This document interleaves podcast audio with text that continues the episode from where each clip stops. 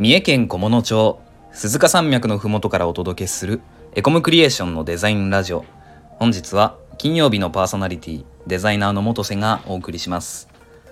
今日お話しするのは Adobe 以外のデザイン用品アナログ編についてです。えっ、と今デザイナーとして仕事を始めるために必要な道具っていうのは Adobe 製品の進化でほとんどその Adobe 以外のものを必要としなくなってきてますよね。まあ、当然それを使うための、えー、とスペックをね満たしたパソコンは必要になるんですけれども、まあ、今の現代の人であれば大抵1台くらいはあるかなと思いますので Adobe があればデザインができるっていうことになってると思います。まあ、パソコン持ってない方は買うことをお勧めします。えっと、じゃあそれ以外にデザイナーが持つべき道具があるのかっていうふうに聞かれると正直言って実務をする上ではほとんど必要なくなってますけれどもあのデジタルによるデザインっていうのが進化する前はほとんど全てのデザイナーは手作業でデザインをやってました。で今日はね今持ってても損しないアナログデザインの用品っていうのをご紹介しようと思います。えっ、ー、とまず1つ目、えー、紙を加工するための道具ですね。えっ、ー、とチラシとかポスターとか書籍そうだしあとパッケージとかあのデザイナーの仕事っていうのは紙っていうのが絶対必要になる仕事なのであの紙っていうのは切っても切れない関係にあると思います。あとあの画面だけで確認しきれない色とかあの紙の質感っていうのを確認するにはあの実物であったりとか、まあ、あの自作のダミーをね用意する以外では方法がないです。なんでデザイナーっていうのは、まあ、ほとんど全てのデザイナーがあのプリントアウトしたデザインをね、まあ、あの事務所にプリンターがあればプリンターでいいし自宅のプリンターであればいいしなければコンビニでもプリントできるんですけど、まあ、そういうのをねあの切ったり貼ったりとかあの折ったりとか組み立てたりとかする必要があります。えっと紙を切るには、えっと、カッターとあとカッターマットと,、えっとステンレス定規が必要になるし紙を貼るにはえーと、糊とかあとまあ接着剤ボンドだったりとかあとあのえっ、ー、とあれだペーパーセメントペーパーセメント聞いたことない人いると思うんですけどまた後でちょっと説明します。えっ、ー、とあと紙を折るには、えっ、ー、と、エンボッシングスタイラスっていう道具が必要になる時もあるし、まあ、カッターでもできるんですけどこれもエンボッシングスタイラスもまた後でちょっと説明しますね。でそういった道具があるとすごく、えっと、便利になります。えっと、まず、えっと、カッターカッターは、うん、何でもいいんですけどあの切れ味いい方がいいと思うのでお話しすると大きさはだいたい中ぐらいのがいいです。大きすぎると若干こう取り回しがしづらいかなと個人的にはね思います。であとこれとちょっと会社の名前出したんですけどステッドラー。ステッドラーのカッターがちゃん使いやすいかな。値段的にもコスパがいいかなと思います。あとは、えっと、NT だったりとかオルファのカッターっていうのが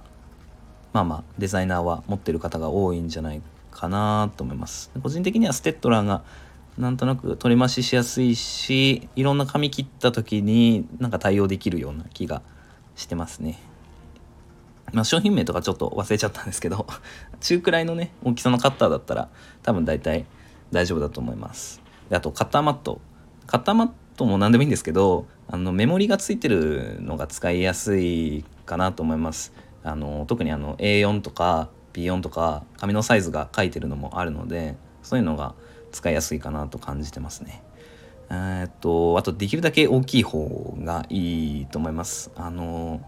普通のカッターマットって大体、まあ、40センチとか50センチ四方ぐらいだと思うんですけどもうちょっとこう大きい1メートルぐらいのがあるとあのいろんな紙切りやすいのでいいかなと思います。まあ、自分のねあのテーブルのサイズとかに合わせて買う必要があるんですけど過剰に大きいかなと思うくらいでちょうどいいと思います。あとあと大事なのはステンレス定規。ステンレス定規はえっ、ー、とねプラスチックとかアクリル樹脂製でもいいにはいいんですけどやっぱり傷ついちゃうし長い時間持たないのでカッターを使う作業には向いてないですね。ステンレス定規はすごく重さがあるのであの紙押さえる時もすごく安定して切ることができます。あのプラスチックとかアクリルとか定規使ってる人切ってる間にずれて変なとこ行っちゃったって人結構いると思うんですけどステンレスだとそれなりづらいのですごくいいですね。であと長さはえっ、と30センチくらいのとえっ、とねステンレス定規っていっぱい種類があるんですけど2メートルとかね。だいたい150センチぐらいとかそれぐらいがあると便利かなと思いますねえっ、とあと紙を貼る道具貼る道具はもう何でもいいっちゃいいんですけど、まあ、紙の素材によってねあのボンド使ったりとか糊使ったりとか、まあ、あとは、まあ、別に適当でいいんだったら普通のスティック糊でもいいんですけど、えっと、コラージュコラージュしたりする人には、えっと、ペーパーセメントっていうのが必要になりますね。コラージュも今はでデジタルでねフォトショップでやっちゃうんですけど、まあ、アナログでやりたい人はペーパーセメントっていう道具が必要になってきてでペーパーセメントっていうのはあの使い方はね糊と一緒であの紙に塗って貼るだけなんですけどあのペーパーセメントの場合はあの一度貼った紙をね何回もこう剥がして貼り直すことができるのでまあなんか糊糊じゃない、えーと、シールみたいな感じになる道具なんですよ。でまああの普通に貼る分に接着力もそんなに悪くないし乾くのも結構早いので便利だと思います。まあ、ちなみに正直仕事で使うことはほとんどないんですけど参考までに持っとくといいかな。ちなみにあの結構臭いので換気してください。あと,、えー、と次紙を折る道具。折る道具はえっ、ー、とカッターナイフ使う人もいるんですよ。カッターナイフの、えー、と角じゃなくて辺の部分を使ってねこう線をつけてから折る人もいるんですけどこれやるとあの実際にこう商品とかで紙折ってるよりも、えっと、なんかこう鋭角に折れてしまうというかキュッと曲がった紙になっちゃうしあと傷がついちゃうので紙に。でそういうのが嫌だよっていう人はエンボッシングスタイラスっていう道具が必要になります。エンボッシングスタイラスってあの紙に筋をつけたりとか跡をつけるための道具なんですけど使い方は簡単であの単純にこう折り目になるところに定規を当ててそこをあのスタイラスペンでなぞるだけですね。であのエンボッシングスタイラスってこのエンボスって言葉が入ってるんですけどあの要するにそのよくあのパッケージとかでもこうエンボス加工とかされてるものを見ると思うんですけどね。あの紙が浮いたりとかへこんだりしてるもの。あのそれをこうアナログでできる道具なのであのあると結構便利というか楽しいかなと思います。あのペーパークラフトをお仕事にしてるような人はほぼ必ず持ってると思います。うんと紙はこんな感じですね。もうちょっと,、えーと、他のものも紹介しますね。えーと次はあと紙に物を書く道具もお話ししようと思います。で紙に物を書く道具は、まあ、好みによって分かれるんですけど僕はあのシャーペンが一番いいかなと思いますね。あのなんか鉛筆とかあとボールペンとか使う人もいるんですけどささっとできないのでシャーペンが僕はいいかなと思います。あとはこれもアナログすぎる気もするんですけど、えっと、アクリル絵の具。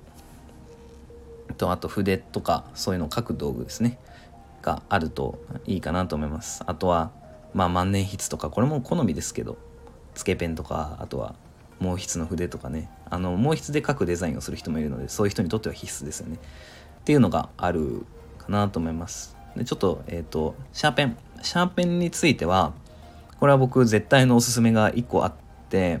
えっとこれはもう会社も商品名も出しちゃうんですけど、えっと、ペンテルのグラフギア1000っていうシャーペンがめちゃくちゃ使いやすくてえっと大体こう仕事製図を仕事にしてる人デザインを仕事にしてる人って大体持ってるシャーペンが2つに分かれててステッドラー製のシャーペンシルかあとは今お話したペンテルのグラフギアシリーズっていうのを持ってる方がすごく多いですで、えっ、と、ステッドラーの特徴はすごく軽い。軽くてしっかりしてる作り。で、ペンテルのグラフギアは、特に線、グラフギア1000は、えっ、とね、重たいんですよ。すごく重たいシャープペンシルなんです。で、えっ、とね、その分、こう、力をね、入れずに筆記したりとか、絵を描くことができるので、なんだろう、えっ、とね、あれなんですよ、疲れづらい。あと、グリップもすごくいいですね。あとあのペン回しがしやすいっていう。あのねあと筆圧コントロールがすごくしやすいですね。絵を描くお仕事する人はめちゃくちゃおすすめです。でねすごくね頑丈ですね。あの金属製あのステンレス製なのですごく頑丈だしあと中もすごくえっ、ー、とね綺麗にできてて芯が詰まったりすることもあんまりないのでいいシャーペンです。長く使えるシャーペン紙ですね。これはすごくおすすめです。でえー、っとあれだアクリル絵の具。アクリル絵の具は仕事では正直使わないので趣味レベルかもしれないんですけれどももうね冒頭話したようなデジタル化する前のデザインをする場合っていうのはもうほぼ必須のデザイン道具だったかなと思いますのでお話ししますね。でえっと、まあ、アクリル絵の具、まあ、あえてねアナログなデザインをしたいとかあとはデザインの基礎を学ぶ人あの美大生って受験の時にこれは大学によるんですけどあの色彩構成とかやったりする人にとってはあの必要だし一回は扱ってみるといいものだなと思いますね。でまあ絵の具自体は正直おすすめとかあんまりないんですけど100均とかじゃなくて画材屋で買えば大体大丈夫です。えっとあと筆とかパレットも必要になるから一緒に買ってもらう必要がありますね。筆は筆も何でもいいっちゃ何でもいいんですけど、まあ、これもまあまあすごくこだわる人はねピンキリなんで高いの買えばいいんですけどあの番号法っていうのがあって番号法のあのアクリル用の筆これ買うとすごくねコスパいいし性能いいのでおすすめですね。ああと忘れてた。あとねあの直線引くことができないんですよ。絵の具の筆って。でそれをする時に必ずこうカラス口っていう道具が必要になるのであのカラス口ってあのつけペンみたいな感じでペンの先に絵の具をつけてあの普通にあとは定規使って直線引くことができるんですよ。あのえっとね絵描く時にあのアナログでね絵を描く時にあのペンを使ってペンってあのミリペンとか使って色を塗る人もいるんですけど絶対にこの線が浮くのでそういう線の浮き線画っていうものを残したくない人にとっては、まあ、カラス口絶対必要になる道具なのであるといいかなと思います。あすごく長くなってしまいました。すみません。えっと今日はデザイナーに必要な道具をご紹介しました。Adobe のイラストレーターとか Photoshop だけがデザインの全てなんだろうと思っていた方もいないと思うけどあとねこういうねアナログな道具を使ってみるとねなんとなく自分のデザインの幅が広がるっていうことにもつながるかもしれません。あとは新しいデザインとか試してみたい方今日のお話を参考にいろいろ調べてみると楽しいかもかもしれません。それでは本日もお聴きいただきありがとうございました。チャンネルのフォローやいいねをしていただけると嬉しいです。それでは次回の配信でお会いしましょう。